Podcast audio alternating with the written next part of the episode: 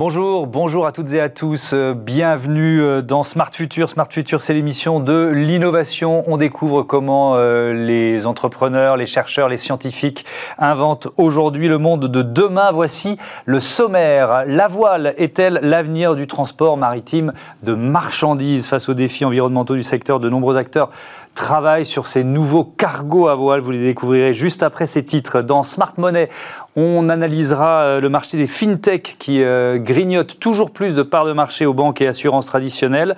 Smart Connect, c'est notre euh, chronique sur les coulisses, les mutations du e-commerce avec aujourd'hui le marketing conversationnel, les chabots de BotFuel. Et puis dans notre seconde partie d'émission, on va relever les défis de l'école de demain, pédagogie, technologie, les robots ou les humains qui seront les meilleurs professeur. Euh, réponse tout à l'heure dans Smart City. Mais d'abord, comme promis, on, on, monte à bord de cargo sous SPI. Ah oui, ça existe. Bienvenue dans le futur.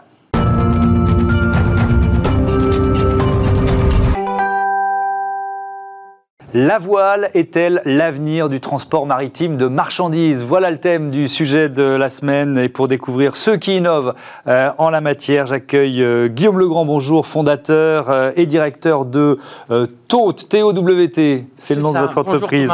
Romain Gransard, bonjour, directeur communication, marketing et gestion de projet chez Airo. Et puis avec nous en visioconférence, Bertrand de Rennes, qui est secrétaire général de l'AFCAN, l'Association française des capitaines de navire. Bonjour, est-ce que vous m'entendez bien? Est-ce que la liaison est bonne? Bonjour monsieur, je vous entends bien. Bon, c'est parfait, à tout de suite. Euh, une information que j'ai trouvée d'ailleurs sur le site de, de l'AFCAN euh, sur la pollution du transport euh, maritime. 3% des émissions de gaz à effet de serre aujourd'hui, prévision 2050, 17% des émissions de gaz à effet de serre si rien ne change. Le retour à la voile, c'est évidemment l'une des solutions pour empêcher ces, ces prévisions d'aboutir. Guillaume Legrand? C'est une évidence. Au large, le vent est abondant, contrairement à ce qu'on peut euh, intuiter ou ressentir à terre. Euh, il est aujourd'hui largement prévisible. On a des solutions de routage qui sont très très fines, très très bonnes, et donc on n'a plus euh, ni ce qu'on appelle la pétole, c'est-à-dire plus de vent ou les grosses tempêtes. Donc on sait parfaitement aller à une vitesse donnée qui est celle que les chargeurs, donc les clients nous demandent, et de façon très décarbonée. Donc le vent est très abondant, très prédictible, une véritable source première d'énergie. Mm. Évidemment, elle est évidemment renouvelable et la voile présente le meilleur rendement. C'est-à-dire que pour capter ce vent et le transformer en, vitesse d'une carène, hein, donc d'une coque qui mm. déplace beaucoup, qui est très lourde, c'est la meilleure façon que de capter cette, euh, cette énergie-là. On pourrait mettre des éoliennes sur des coques, ça mm. marcherait beaucoup moins bien. Donc évidemment, euh, le vent fait probablement partie d'un bouquet de solutions, euh, mais en tout cas, il peut se traduire de façon commerciale, et c'est ce que nous, chez Tout, on fait, euh, dans une proposition de valeur qui est d'une mhm. décarbonation qui est, qui est drastique et qui peut être valorisée. Alors, chez, chez vous avez commencé euh, par réhabiliter, entre guillemets, des, des, vieux voiliers de, de, fret, leur redonner une vie, mais là, ça y est, vous construisez euh, des, des, navires avec quelle technologie? Quelle option? Tout à fait. Euh, on a fait avant, hein, on a utilisé ses ancêtres euh, pour tout de même transporter de l'ordre de 1500 tonnes de marchandises mmh. aujourd'hui. On a pu labelliser, créer un label qui s'appelle Anemos. On a labellisé un million de produits. On arrive donc à créer un marché euh, et l'émergence véritablement d'un levier de valorisation. Aujourd'hui, alors, c'est nouveau navire. Je n'en suis pas encore aux annonces. J'en suis au fait qu'on a choisi un chantier Mhm. qui est français, et donc on en est très content. Euh, suite à une procédure d'appel d'offres qui a duré euh, six mois, depuis juillet dernier, c'est un navire euh, de près de 4000 mètres carrés de toile qui transportera près de 1200 tonnes de marchandises à près de 11 nœuds, c'est-à-dire qu'on traverse l'Atlantique en 12 jours.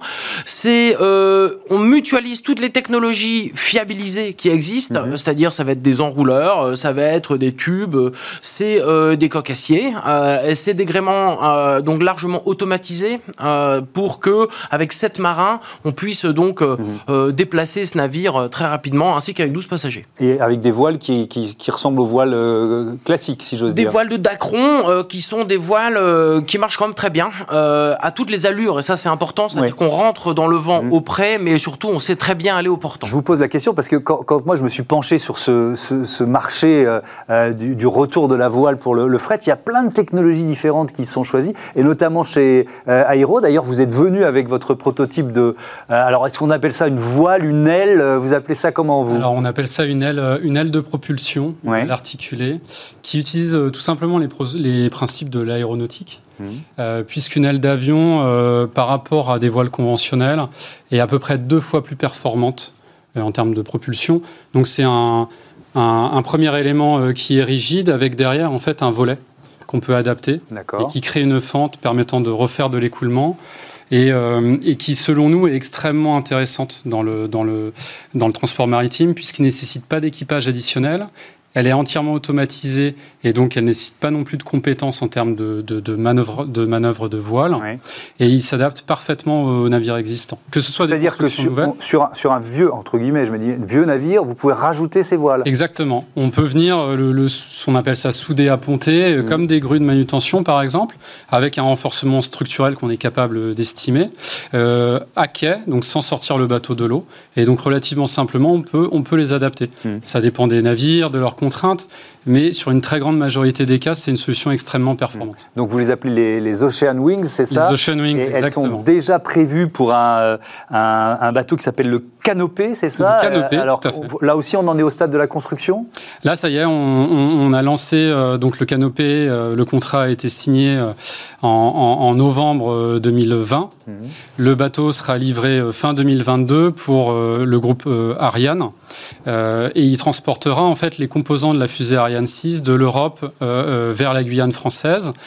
Et le bateau est en cours de construction euh, au chantier euh, Neptune en, Hollande, euh, avec Gifmar et, et Alizé, enfin Zéphyr et Boré. Bon voilà, je voulais, je voulais présenter vos, pardon, vos projets respectifs pour commencer. Avant, vous l'avez déjà abordé, mais de poser la question des, des, avantages et des faiblesses supposées de, de ce retour à la voile. Bertrand de Rennes, alors évidemment, ça peut sembler sur le papier comme ça rétrograde de se dire on, on, on repasse, on revient à la voile pour, pour faire avancer les cargos. Est-ce que vous vous, vous pensez que c'est l'avenir de ce secteur? Ça peut être l'avenir à condition que les habitudes commerciales changent énormément. Parce que j'ai entendu un interlocuteur dire que euh, la capacité euh, de l'emport du navire sera 1200 tonnes. C'est, c'est un navire très très petit, excessivement euh, petit par rapport à ce qui existe aujourd'hui. Donc si on veut toujours avoir des, un transport de masse comme on a actuellement, à des vitesses un peu élevées quand même en ce qui concerne les porte-conteneurs, eh bien la voile ne sera pas le, l'avenir euh, à court terme, même euh, à moyen terme. Il, va falloir qu'on change euh, notre habitude de vouloir des marchandises en masse, en masse importante et dans un délai assez court.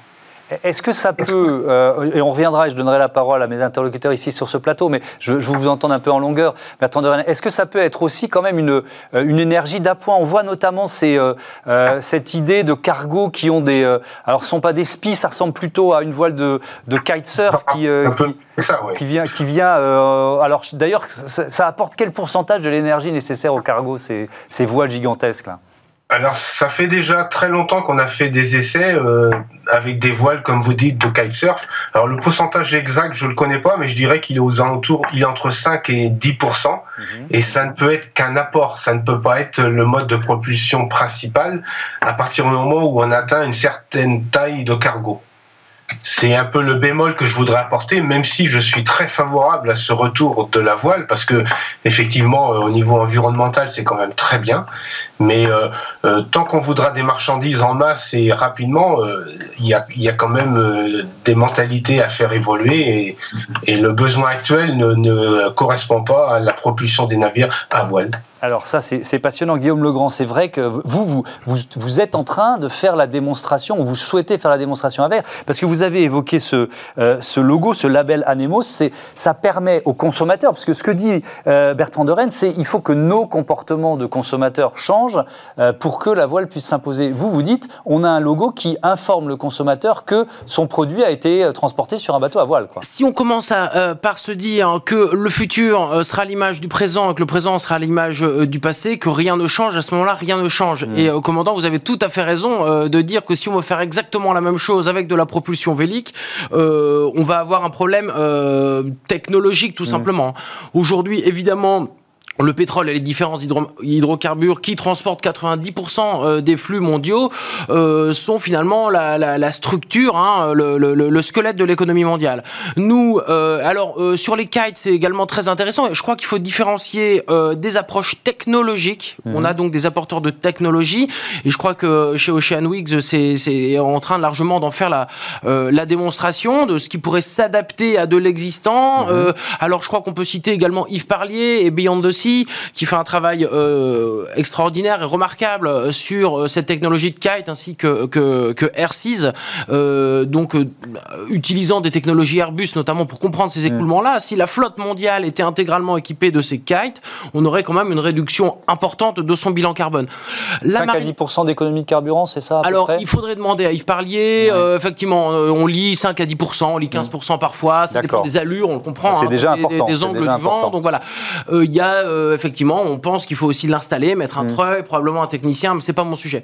Euh, il y a une approche qui est technologique, on le comprend, donc on va euh, trouver des technologies afin de marginalement baisser les émissions, puisque donc des chargeurs, des industriels choisiraient de le faire, ou il y a une approche de marine marchande et c'est la nôtre, c'est de dire où est la valeur. Aujourd'hui, est-ce qu'on peut transporter des produits avec un taux de fret, donc un coût du transport mm. qui sera un peu différent de ce qui se fait dans l'industrie, on va dire carbonée, hein, classique, conventionnelle. On n'est pas en train d'attendre une réglementation internationale ou euh, des incitations qui viendraient dans cette flotte-là, qui est très euh, euh, largement dérégulée, qui, bon voilà, hein, continue d'avoir finalement cette capacité commerciale sur les mers. Nous, on a, alors, je, veux citer le groupe C'est moi, par exemple, le chocolatier bien connu des Français, qui remplit nos cales à un taux de fret plus important chez nous, puisqu'ils peuvent utiliser cette, de cette façon-là des cales qui sont mieux ventilées, qui donc un transport plus mm. qualitatif et ce label pour valoriser une origine qu'ils appellent. Est-ce que ça rend les produits plus chers à l'achat? Pas nécessairement pas nécessairement, ça accompagne un positionnement commercial mmh. euh, d'un euh, producteur de cognac, de champagne. Le groupe Belco, euh, qui mmh. fait des grandes origines de café et qui les source dans les grands pays, qui accompagne un mouvement dans le café de boire de, de, de, la grande qualité, mmh. par exemple, hein, de plus en plus et moins de, quantité, se rend compte qu'en fait c'est très intéressant pour eux. Donc effectivement, il s'agit d'aller toucher des générations plus sensibles à cette transparence-là et utiliser des leviers commerciaux. Bien, bien compris. Romain Gansard, sur ce que je rebondis sur ce que disait Bertrand de Rennes. Sur, alors c'est vrai, vous avez donné le chiffre. Aujourd'hui, c'est 90% euh, des marchandises dans le monde qui transitent par la mer. Donc l'enjeu, il, est, euh, il est évidemment énorme. Euh, mais avec le tonnage, si, pardon, je suis un béotien, mais de, vos bateaux, vous, vous, ne pouvez pas, de vos bateaux à, voile, hein, vous ne pouvez pas fournir la, réponse pour 90% des, des, marchandises qui sont transportées aujourd'hui. Ça peut, ou alors dans quoi? Alors on se projette en 2040 dans cette émission. On, pourra y être? Alors, le, transport maritime, effectivement, hein, c'est 9 euh, objets sur 10 qui est transporté avec le transport maritime. Ça reste quand même le moyen le plus performant. Hein. c'est 60 fois moins d'émissions de carbone que le transport euh, aérien, par exemple. Mhm. Mais c'est un gros pollueur. C'est 1 milliard de CO2 par an. ça représente à peu près le, le pays de l'Allemagne. Maintenant, quand on regarde les technologies, euh, si on regarde les, ce, ce, qui est intéressant, c'est de trouver les solutions du futur, en fait. Hein.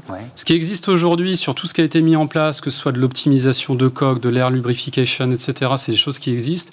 Mais on voit très bien que même en les combinant, on ne dépassera pas 10%. Or, les enjeux, c'est 40% de réduction en 2030, 70% de réduction en 2050. Sur la propulsion éolienne, on, peut faire un comparatif des solutions et autres, mais nous, par exemple, ce qu'on voit avec les Ocean Wings, on peut aller jusqu'à 45% d'économie de carburant sur les bateaux. On a un système.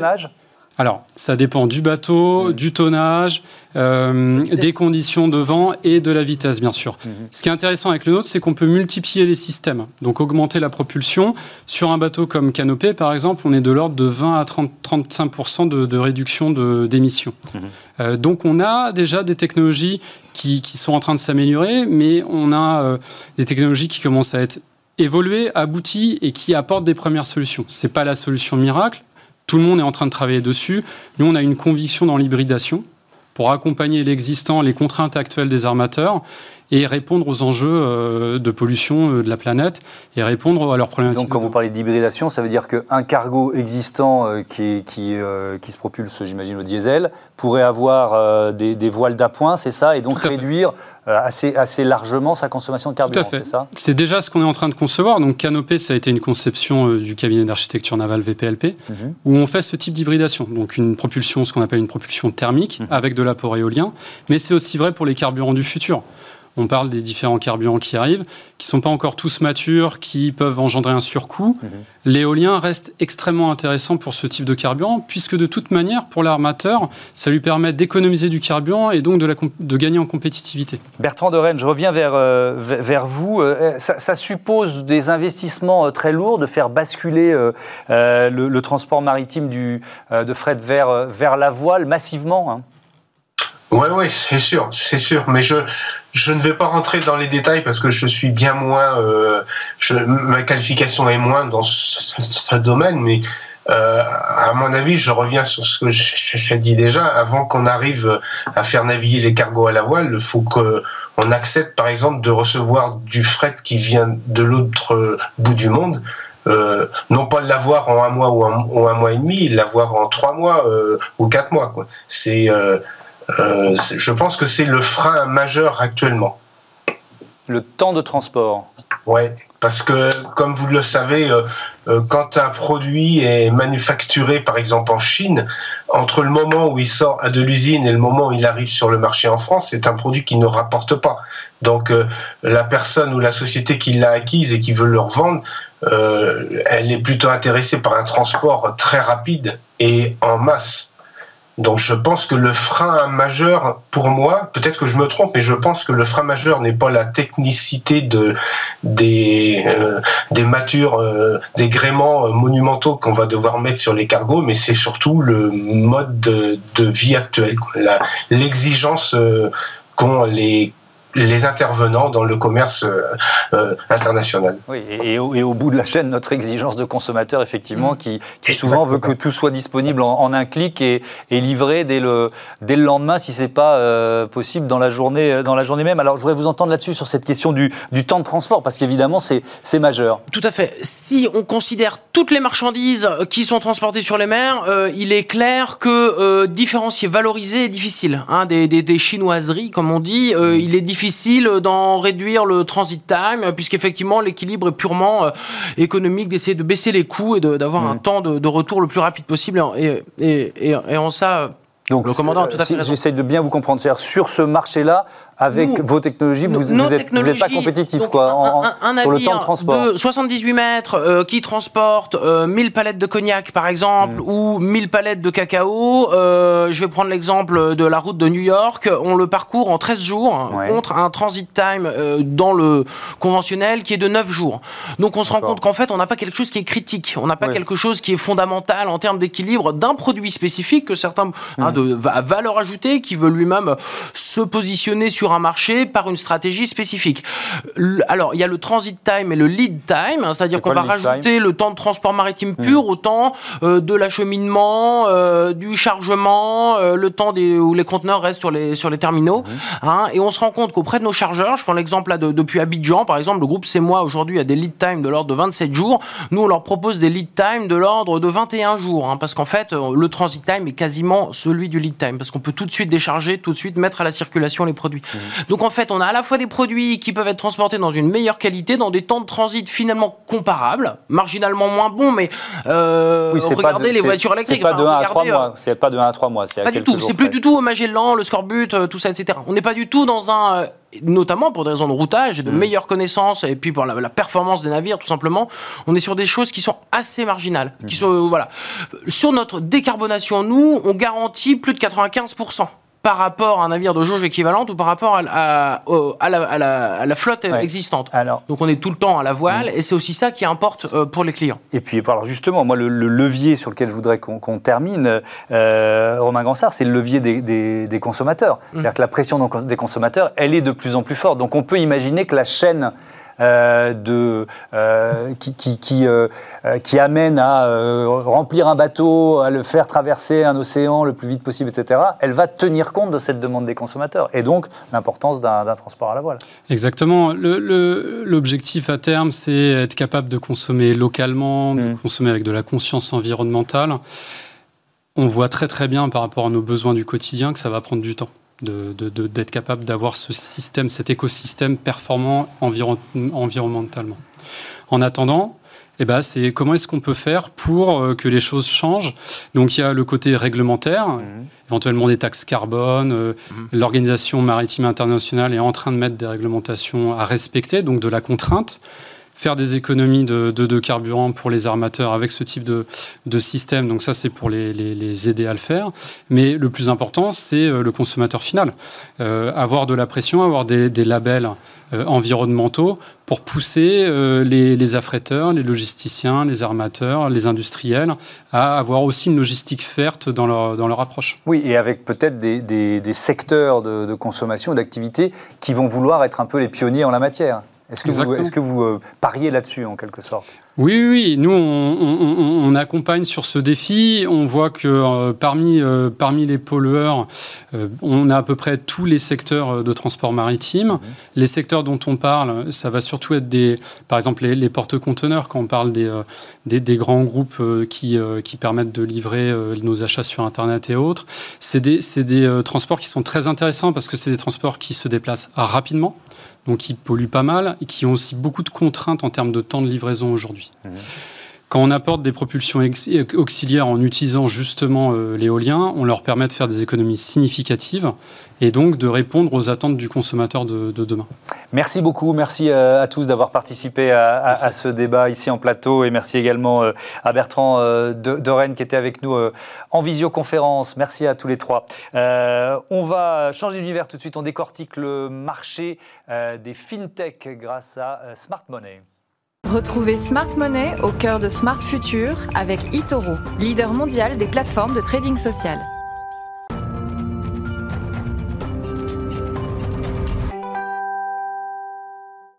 Smart Money, notre chronique sur les placements d'avenir et les moyens de paiement du futur avec David Derry. Bonjour David, heureux de vous retrouver, analyste chez euh, eToro France. On se concentre aujourd'hui sur euh, le marché des euh, fintech. Alors on aime bien commencer par une définition. C'est quoi les fintech Alors, les fintech, ce qui est important de comprendre, c'est que c'est une contraction de deux mots. Donc le mot euh, finance et le mot technologie. Donc en gros, quand on parle de fintech, on fait référence en général à toutes les, à toutes les entreprises qui vont utiliser justement la technologie pour améliorer les services financiers qui sont déjà existants. Donc ça a commencé à se démocratiser il y a maintenant une dizaine d'années. Et on voit en fait que ce secteur est en train de prendre de plus en plus de parts de marché justement aux acteurs classiques, hein, qui sont les banques et les, assurances. Et donc aujourd'hui, ça reste encore pour la majorité des, startups, mais on est encore, euh, on est en train de voir quand même une évolution du, euh, du secteur. Et on voit qu'aujourd'hui, la plupart des entreprises qui opèrent dans ce domaine-là, ils utilisent des modèles qui sont justement euh, opérationnels, technologiques ou économiques, qui sont plus disruptifs, et qui permettent mhm. justement euh, de mieux traiter les, nouvelles problématiques des clients bancaires. Alors justement, on va découvrir les acteurs de ce, de ce marché, mais d'abord, il fait, il fait quelle taille?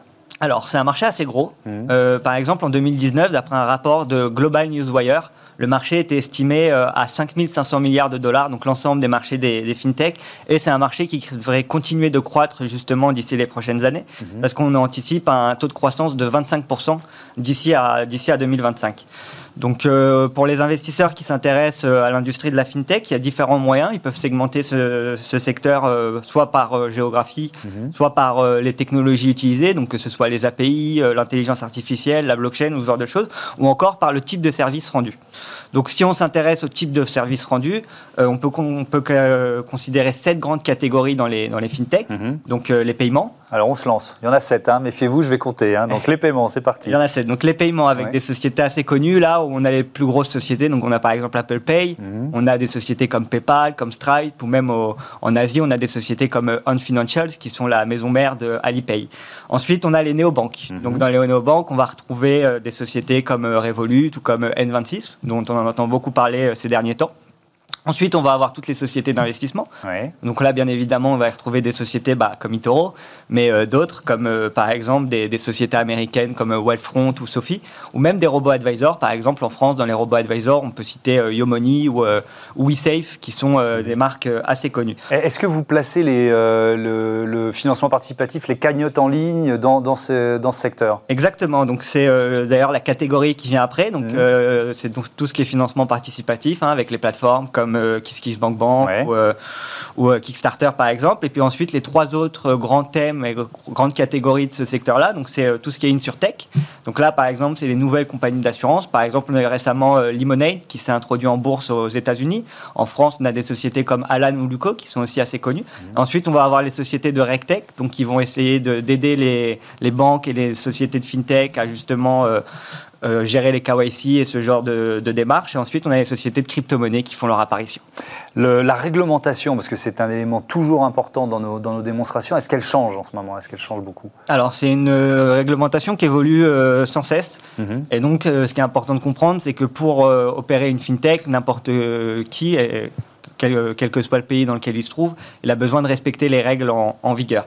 Donc euh, nous, en France, on est notamment soumis à deux contrôles, euh, un par la CPR et un par... Euh, par l'AMF. Mhm. Et donc même si les établissements financiers, de toute façon, ils sont tous obligés d'être réglementés par la CPR, on voit qu'il y a certains statuts qui ont été créés justement spécialement pour, euh, pour les fintechs. Donc on peut par exemple opter pour un statut de conseiller en investissement financier. Euh, ensuite, on peut aussi opter, euh, si on est par exemple une fintech dans le domaine des paiements, pour un statut d'intermédiaire en opération de banque et de services de paiement. Et ensuite, comme on parlait pour les placements, euh, pour les plateformes de financement participatif, ils peuvent avoir un, règlement euh, d'intermédiaire en, financement participatif. Donc, on voit aujourd'hui que la réglementation, elle est quand même assez développée. En plus de ça, toutes les entreprises vont bien évidemment devoir respecter tout ce qui est normes RGPD. Et, euh, et euh, on n'aura pas, par contre, en, France comme, comme, en Angleterre, on n'aura pas de sandbox, donc de solution bac à sable, en fait, qui consiste, à, qui consiste vraiment à sélectionner certaines startups et à leur euh, laisser tenter leur, euh, leur concept sur un périmètre limité, mais avec une justement en bénéficiant d'une réglementation plus, plus avantageuse. Mhm. Ce genre de modèle-là, on n'aura pas en, France, même s'il y a certaines initiatives à, à noter, on, on, ne se dirige pas vers vers la solution bac à sable. Mhm. Alors en conclusion, euh, on se demande toujours s'il faut investir dans les fintechs. Vous avez un petit peu répondu en disant qu'il y a un taux de, une croissance attendue qui est quand même euh, assez impressionnante dans les dans les cinq ans à venir. Bah écoutez, euh, pour le moment, on est en train de voir justement que les fintechs sont en train de faire leur entrée de plus en plus dans le quotidien des personnes, hein, que ce soit il y a des applications comme Revolut ou autres. On est aussi en train de voir que justement il y a de plus en plus de banques ou de compagnies d'assurance qui investissent massivement dans ces, euh, dans ces projets-là, ou euh, même qui parfois euh, acquérissent complètement la, la start-up en, question. Donc ça peut être justement intéressant pour, pour les investisseurs, ça peut être un secteur d'avenir en tout cas pour, pour l'investissement. Merci beaucoup, merci euh, David Derry. Je rappelle que vous êtes euh, analyste pour euh, eToro France. Donc c'était un exercice particulier de d'expliquer ce qu'ont les fintechs quand on est soi-même une fintech. Mais vous l'avez très bien fait. Merci beaucoup. tout de suite, c'est Smart Connect. Retrouvez Smart Connect au cœur de Smart Future en partenariat avec Cdiscount.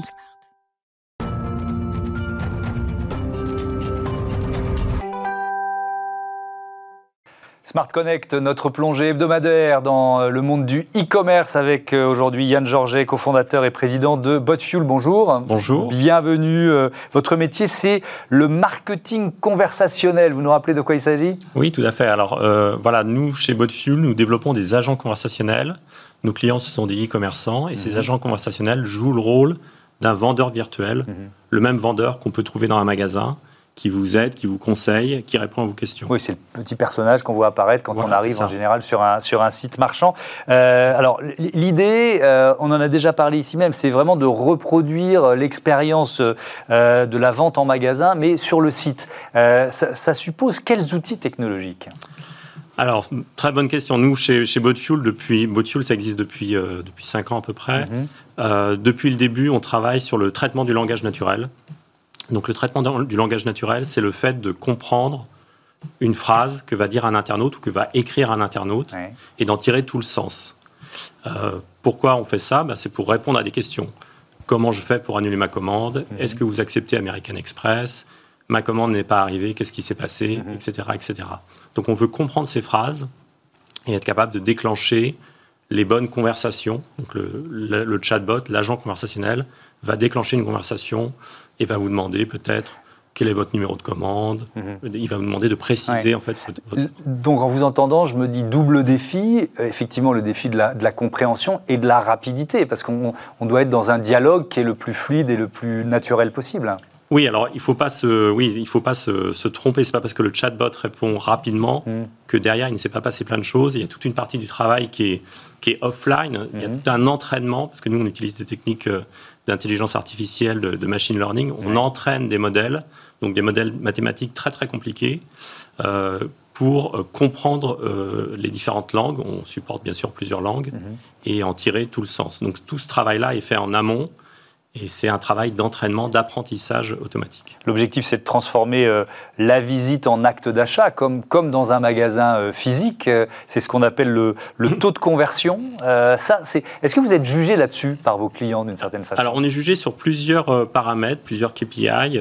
Le, le taux de conversion en est un, bien sûr, c'est quelque chose qu'on cherche à améliorer et nos, nos agents permettent d'améliorer le taux de conversion, mais ce n'est mhm. pas le seul paramètre qui est important. Il y a aussi le taux de satisfaction des des internautes. Euh, un internaute euh, content, un client satisfait, il va revenir, il va être un, acheteur récurrent. Donc ça, c'est aussi un, paramètre très important. Donc voilà, il y a comme ça plusieurs paramètres qu'on cherche à optimiser sur un site web. Mmh.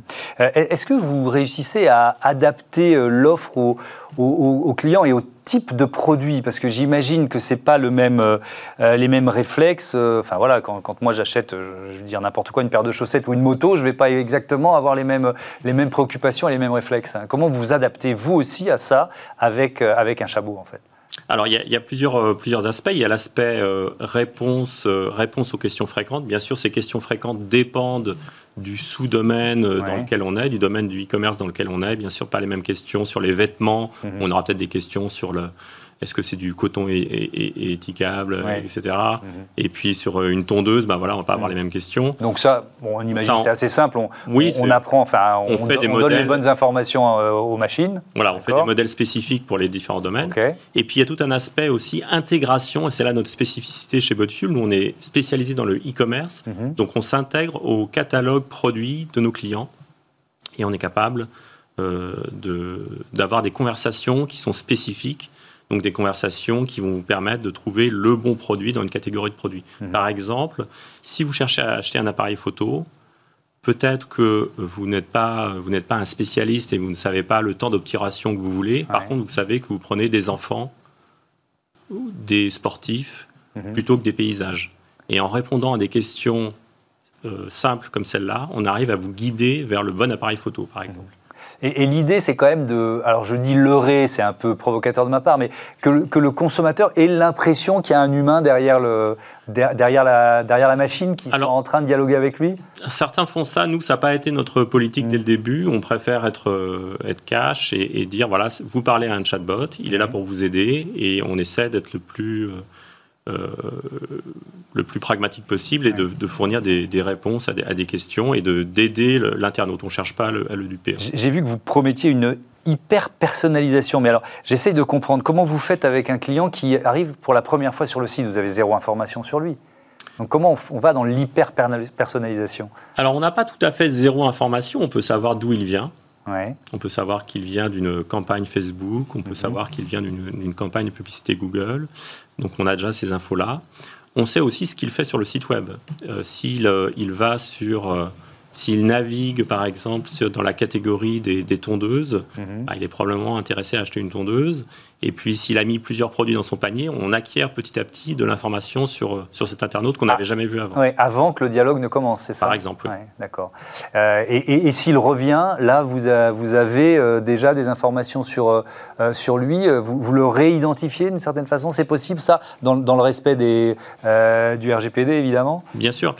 ça, c'est possible suivant le niveau d'intégration qu'on a pu mettre en place avec le e-commerçant. On peut bien sûr dans des cas d'intégration très poussés, avoir accès à tout son historique client mhm. et donc avoir avec lui des conversations qui sont beaucoup plus pertinentes parce qu'on sait qu'il est acheteur de tel type de produit et que.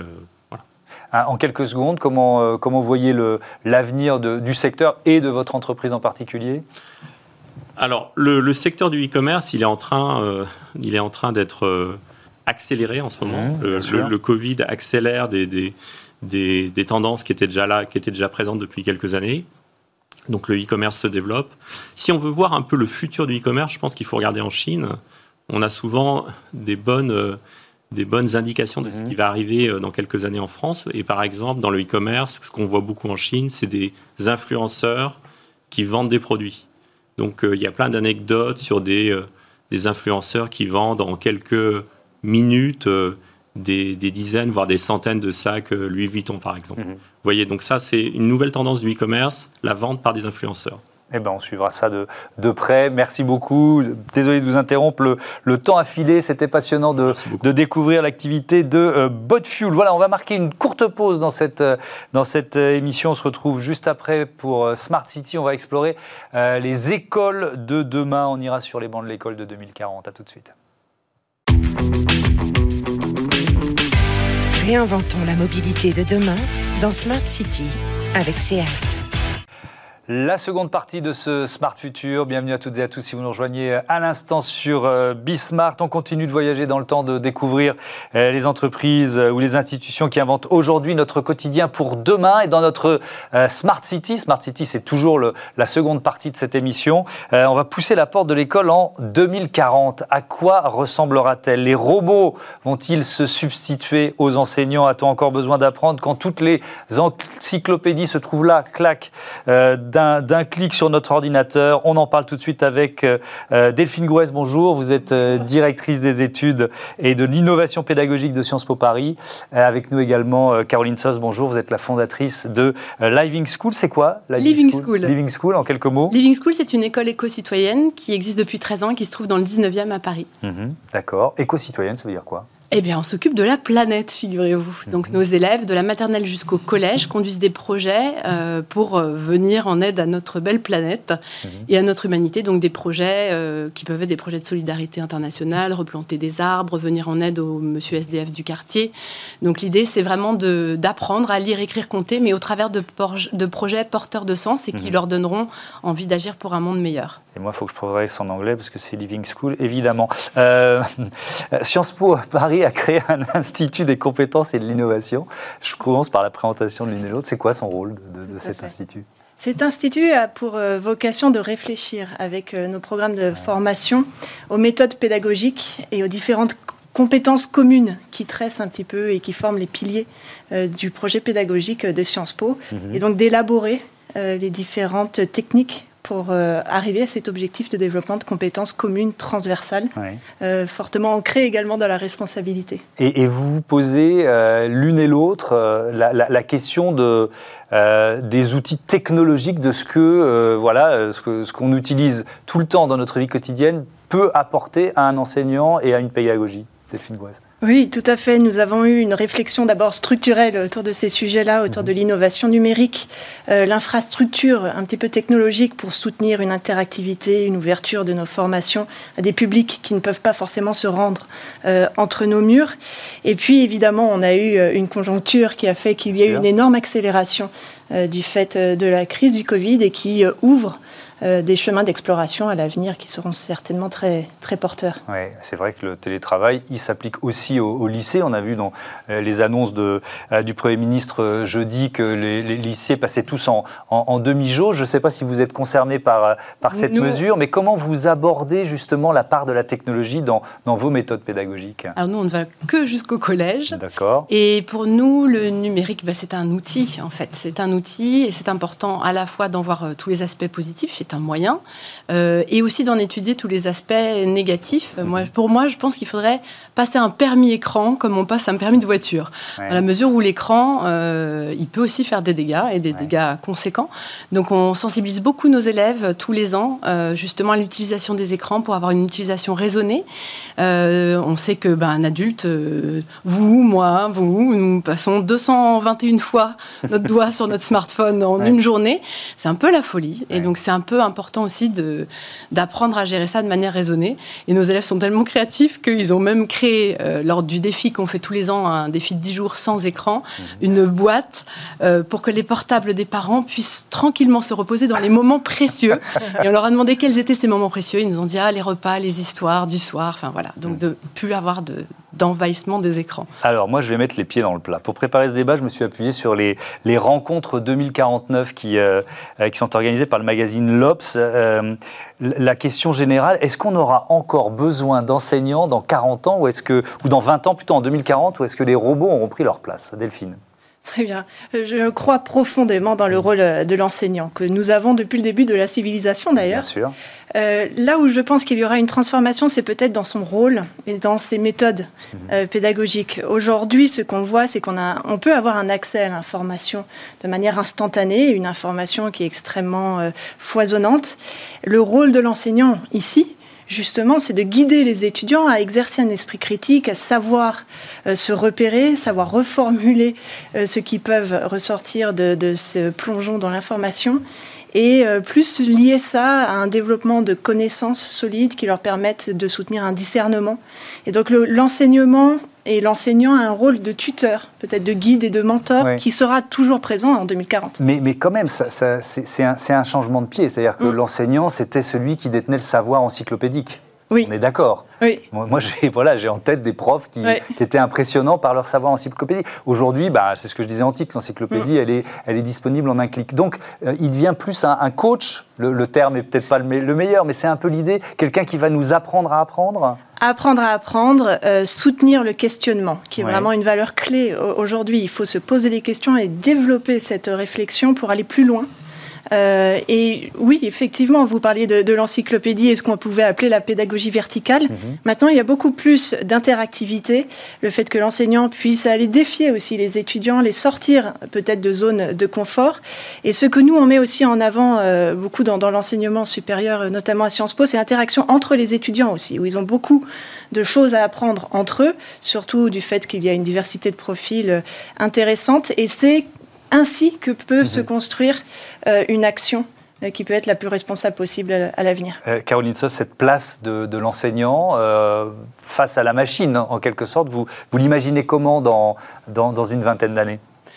Pour moi, pareil que Delphine, dans le sens où pour moi, l'être humain aura toujours une place énorme et mhm. prépondérante, et je le souhaite de tout cœur, sinon pour moi, on court à notre perte. Et j'ajouterais dans, dans, les compétences à transmettre qui me paraissent assez essentielles, le savoir-être. Euh, je trouve qu'en France particulièrement, on focalise énormément sur la dimension intellectuelle. Euh, voilà, développer le cerveau, avoir un cerveau bien fait, une tête bien faite. Mhm. or, on est un être humain global, avec aussi un corps, avec aussi un cœur. Et je pense que la dimension du cœur, notamment, a énormément besoin d'être euh, davantage développée pour permettre des discernements. On est dans une humanité qui, court en avant pour un profit court terme sans mhm. trop se poser la question de l'avenir et de sa pérennité sur Terre. Et, pour moi, euh, c'est le fait d'avoir une approche plus globale, incluant la dimension justement du cœur, euh, qui va permettre un discernement chez nos jeunes et chez, nos élèves mhm. et, et, futurs acteurs et citoyens pour prendre de bonnes décisions par rapport à l'avenir de cette humanité, justement. Effectivement. Est-ce que vous vous demandez ce que l'intelligence artificielle pourra apporter à vos, à vos enseignants et donc à vos élèves? Est-ce que c'est une réflexion que vous menez? Non, Je ne dirais pas que je l'amène de manière proactive, mais je pense que l'intelligence artificielle nous apportera forcément des choses. Mmh. Euh, par exemple, pour identifier euh, sur un parcours euh, un arbre de connaissances un peu ce qui a manqué ou ce qui n'a pas bien marché à un endroit pour pouvoir remédier, je pense qu'il y aura certainement des choses qu'on pourra évidemment utilisé euh, de ce point de vue-là, mais ça n'empêche que je ne vois pas. Je vois comme une avancée, mais il faut oui, ça reste un humain qui utilise euh, l'intelligence artificielle. On se, on, se, comprend. Mais c'est vrai que ça peut permettre une pédagogie plus fine, un peu plus personnalisée. C'est-à-dire, on peut imaginer un algorithme qui, qui dans la classe, va aider euh, l'enseignant à, à, fournir les, les, des exercices adaptés à chaque élève et à le faire progresser. ça, ça sont des outils qui existent quasiment déjà aujourd'hui. C'est vrai qu'avec les données euh, et le traitement des données euh, d'aujourd'hui, ce sont des techniques euh, qui, peuvent se développer. À la fin, rien ne remplace finalement le suivi individuel et cette relation qu'il peut y avoir entre un enseignant et un étudiant. Et pour revenir effectivement sur ce que vous disiez, Caroline, sur, sur le, les compétences du savoir-être, c'est le fait d'aller aussi voir comment ils travaillent ensemble, mhm. avoir une vraie réflexion sur l'objet même des sciences et des sociétés. Nous, on parle beaucoup on, travaille beaucoup en interdisciplinarité pardon, entre les sciences dures et les sciences humaines et sociales à travers tous nos cursus, justement pour enrichir cette réflexion et que l'intelligence artificielle soit aussi un objet d'étude comme elle peut être parfois un, mm. outil sur d'autres actions. Alors, je vais, je vais inverser la logique. J'ai commencé euh, par vous dire est-ce que les robots prendront la place des enseignants? Est-ce qu'à l'inverse, on peut imaginer une logique de sanctuarisation de, euh, de l'école, une sorte de citadelle, euh, préserver des modes, préserver du bruit, préserver des rumeurs de l'époque. Qu'est-ce que vous en pensez, Caroline Sos hmm, hmm. Je ne sais pas, parce qu'on pourrait même pas, nécessairement. Il y, a des moments où, on, met les, on fait des, des, heures, euh, des heures sans, sans téléphone portable ou sans tablette ou sans ordinateur. On pourrait carrément imaginer une école qui dit mais attendez, chez moi, euh, ça n'existe pas, je ne les utilise pas. Et ça pourrait séduire pas mal de parents. Est-ce que vous y croyez à ça euh, Quand on voit ce qui se passe dans la Silicon Valley, où, mmh. tous les, dirigeants euh, de start-up mettent leurs enfants dans des écoles Steiner, où justement il n'y a aucune technologie, on, bah, peut, on, peut, tout à fait penser à ça. Je pense qu'il faut toujours juste discerner, être dans un équilibre, pas dans un tout ou rien. Euh, et, pour moi, l'école a la vocation quand même à être ouverte, ouverte sur le monde, ouverte sur les enjeux du monde. Euh, et ouverte sur les innovations technologiques, donc si je vous entends. Oui, on ne peut pas les bannir. Quoi. Non, on peut pas ne pas les bannir, euh, les étudier, discerner, voir ce qui est porteur, ce qui ne l'est pas. Enfin, pour moi, c'est vraiment ça, et je pense qu'on se rejoint mmh. pas mal sur mmh. cette notion du discernement. Et ça, c'est pas une machine qui pourra l'apporter, le discernement. Mais jusqu'où on les, on les fait entrer dans l'école, ces, ces innovations technologiques? Parce que je vais, je vais euh, transposer notre mmh. conversation à des conversations que j'ai parfois avec des chefs d'entreprise qui disent nous, on, est confronté à des salariés qui, dans leur vie quotidienne, utilisent les écrans, les outils parfois les plus sophistiqués, ils ne peuvent plus arriver au bureau mmh. et être à l'âge de pierre. Oui, bien bon, donc ça, c'est une question que vous devez vous poser, euh, vous aussi, dans les outils que vous proposez à vos étudiants, par exemple à Sciences Po. Oui, tout à fait. Nous, nous, réfléchissons à cela avec nos, enseignants, justement. Il y a mhm. des cours qui sont dédiés à ça. Il faut découvrir ces outils, il faut savoir les utiliser. Et justement, euh, cet esprit critique va arriver à ce moment-là. C'est quand est-ce que j'utilise cet outil, à quel escient euh, quelles sont les limites. Et euh, pour la technologie dans nos cours, c'est justement cela. C'est si elle est là, elle est pour soutenir un, projet pédagogique. Et cela a été choisi, les enseignants sont formés pour cela. Et il peut y avoir d'autres cours. Il y avait des cours, euh, il y a eu une tendance de cours déconnectés, etc. L'important, si un enseignant fait ce choix-là, c'est qu'il y ait une vraie explication derrière, une réflexion par rapport à, pourquoi un type d'enseignement sans mmh. connexion a été choisi et à côté des cours où là justement les étudiants puissent s'emparer de ces outils pour pouvoir les utiliser dans la vie professionnelle à venir. Mais, ça, pose aussi la, question des données euh, que l'on peut récupérer avec des élèves qui utilisent ces outils. Euh, certains euh, euh, pédagogues disent mais moi je ne veux pas que mes élèves en utilisant les outils donnent leurs informations personnelles aux GAFAM dès, l'âge de 4, 5, 6 ou 7 ans. Mm. Comment vous réagissez à cette, à cette interrogation-là, Caroline C'est certain que nous, on essaie quand même de protéger. nous, on, on, a, on accueille majoritairement des maternelles primaires et maintenant des collégiens. Nous essayons quand même de protéger, d'informer, de leur permettre d'utiliser avec intelligence donc on aurait tendance à, quand même protéger. Après, j'entends ce que vous dites par rapport au fait de ne euh, pas non plus se couper du monde, euh, euh, mais, mais savoir aussi de toute façon que les apprentissages, pour l'instant, il n'y a, rien qui prouve que les apprentissages par le numérique ont un avantage sur un apprentissage avec un enseignant. Hmm. Donc je pense que c'est quand même important de... Oui, mais vous voyez le risque de décalage je reviens à la question qui était, la question précédente, le décalage pour un élève qui, euh, qui, qui, va être de plus en plus baigné euh, d'outils euh, numériques et qui n'en trouvera pas éventuellement dans son, dans son collège Pas nécessairement. C'est-à-dire que moi, j'ai envie de dire, le fait d'apprendre d'apprendre à être bien, d'apprendre à, avoir un bon relationnel avec euh, d'autres élèves. par exemple, tout ce qu'on fait, nous, à Living School, autour du savoir-être, mhm. autour de l'éco-citoyenneté, c'est tellement passionnant, c'est tellement la vraie vie. Euh, que nos élèves, ils ne nous demandent pas des technologies. Et puis, j'ai envie de dire, ils les découvrent par eux-mêmes, euh, par ailleurs, en famille, par leurs parents qui sont tout le temps, comme on le disait tout à l'heure, comme nous-mêmes sur nos smartphones, sur leur portable ou autre. Et en plus, avec le télétravail, c'est renforcé tout ça.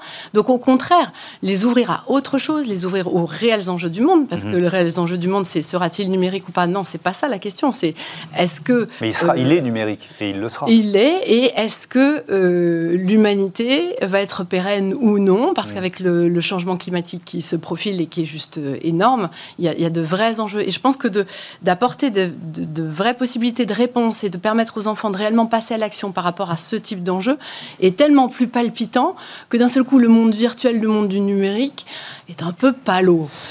oui, j'entends j'entends votre argument, euh, mais il y a un autre enjeu, on en parlait tout à l'heure, hein, sur l'intelligence artificielle et le fait qu'il y a un humain et qu'il faut continuer de maîtriser euh, les outils, euh, c'est le code.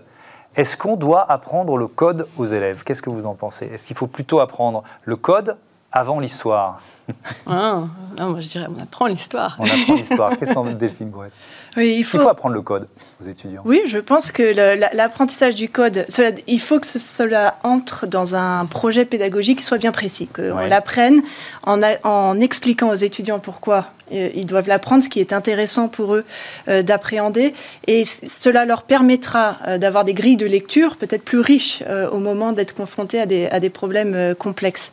En revanche, le socle de connaissances est, tout à fait primordial hmm. et c'est ce qui fait les, les, projets des, des, institutions. Justement. Donc il faut se concentrer sur les savoirs essentiels avant de, avant de coder c'est-à-dire bah, lire, écrire, compter, c'est peut-être la base avant, on est dans une société qui résonne souvent en ou. Moi, je vous propose de raisonner en, et. Voilà, on peut, on peut faire du, de l'histoire, hmm. des fondamentaux et apprendre à coder, mais toujours avec du sens. C'est-à-dire que pour moi, c'est tellement important de garder le hmm. sens. Il y, a une autre notion, euh, puis après, je vais, je vais vous proposer de hmm. réagir à, une expérience de classe, mais alors ultra connectée que va nous présenter Olivia Hieré-Dobré. C'est ce qu'on ce qu'on appelle la, la classe inversée. Ça rejoint un peu ce qu'on disait tout à l'heure sur le, le, le savoir encyclopédique. C'est quoi la logique de la, classe inversée Vous pouvez nous le rappeler? Très bien. La classe inversée se fonde sur le fait de donner aux étudiants, avant d'arriver en hmm. cours, des ressources qui les préparent à la séance en direct. Et la séance en direct, plutôt que d'être une transmission d'un enseignant aux étudiants d'un savoir euh, hmm. déjà élaboré, c'est plutôt le, moment de l'interaction entre étudiants, le questionnement,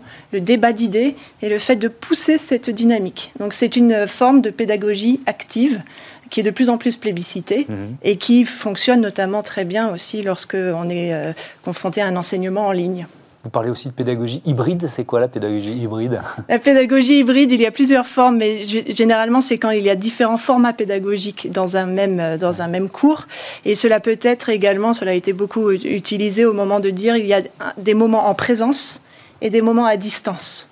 Euh, et donc c'est cette pédagogie hybride qui, fait beaucoup euh, l'actualité, notamment dans les universités, euh, puisque les jauges d'étudiants qui peuvent entrer à l'université ne sont pas encore à 100%. Effectivement. Allez, restez avec nous, on visite une classe du futur tout de suite avec Olivia.